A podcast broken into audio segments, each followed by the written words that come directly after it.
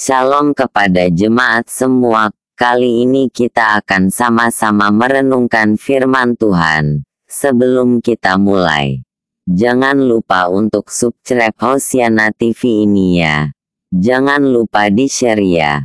Mari kita mulai dengan judul Perhatikan tanda-tanda nubuat. Yohanes pasal 19 ayat 28 sampai 37. Sebagai saksi mata, Rasul Yohanes mengingat secara terperinci adegan penyaliban Yesus. Namun, pikirannya lebih tertuju pada beberapa nubuat yang tergenapi menjelang kematian Yesus. Pertama, Yesus meminta air. Permintaan terakhir Yesus ini menggenapi Mazmur pasal 66 ayat 22. Sayangnya, budaya menghormati permintaan terakhir tidak dikenal saat itu. Para eksekutor ingin terus mengolok-olok terpidana mati. Mereka menyodorkan anggur asam kepada Yesus. Kedua, kaki Yesus tidak dipatahkan.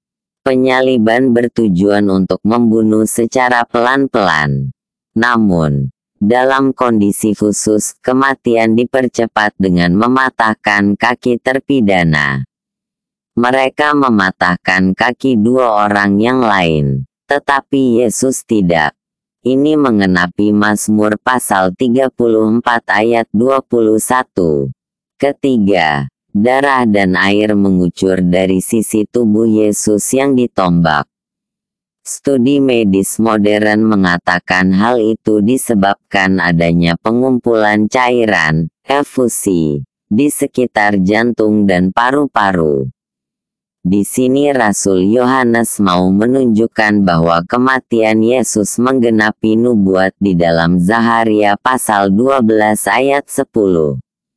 Rencana keselamatan Tuhan melalui kematian Sang Mesias telah dinubuatkan dalam perjanjian lama ribuan tahun sebelum hal itu terjadi.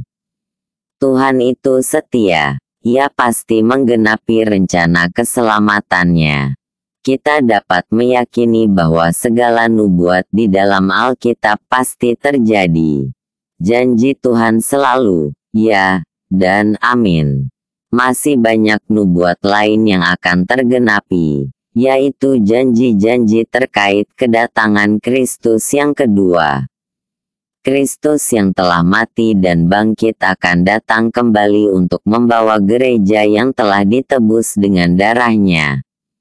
Pada saat itu, dunia hanya bisa tertegun, memandang kepada dia yang telah mereka tikam kita patut bersyukur atas dua hal. Pertama, kita bersyukur setiap kali mengingat kematian Tuhan kita, Yesus Kristus. Ia telah menggantikan kita yang seharusnya dihukum mati karena dosa-dosa kita.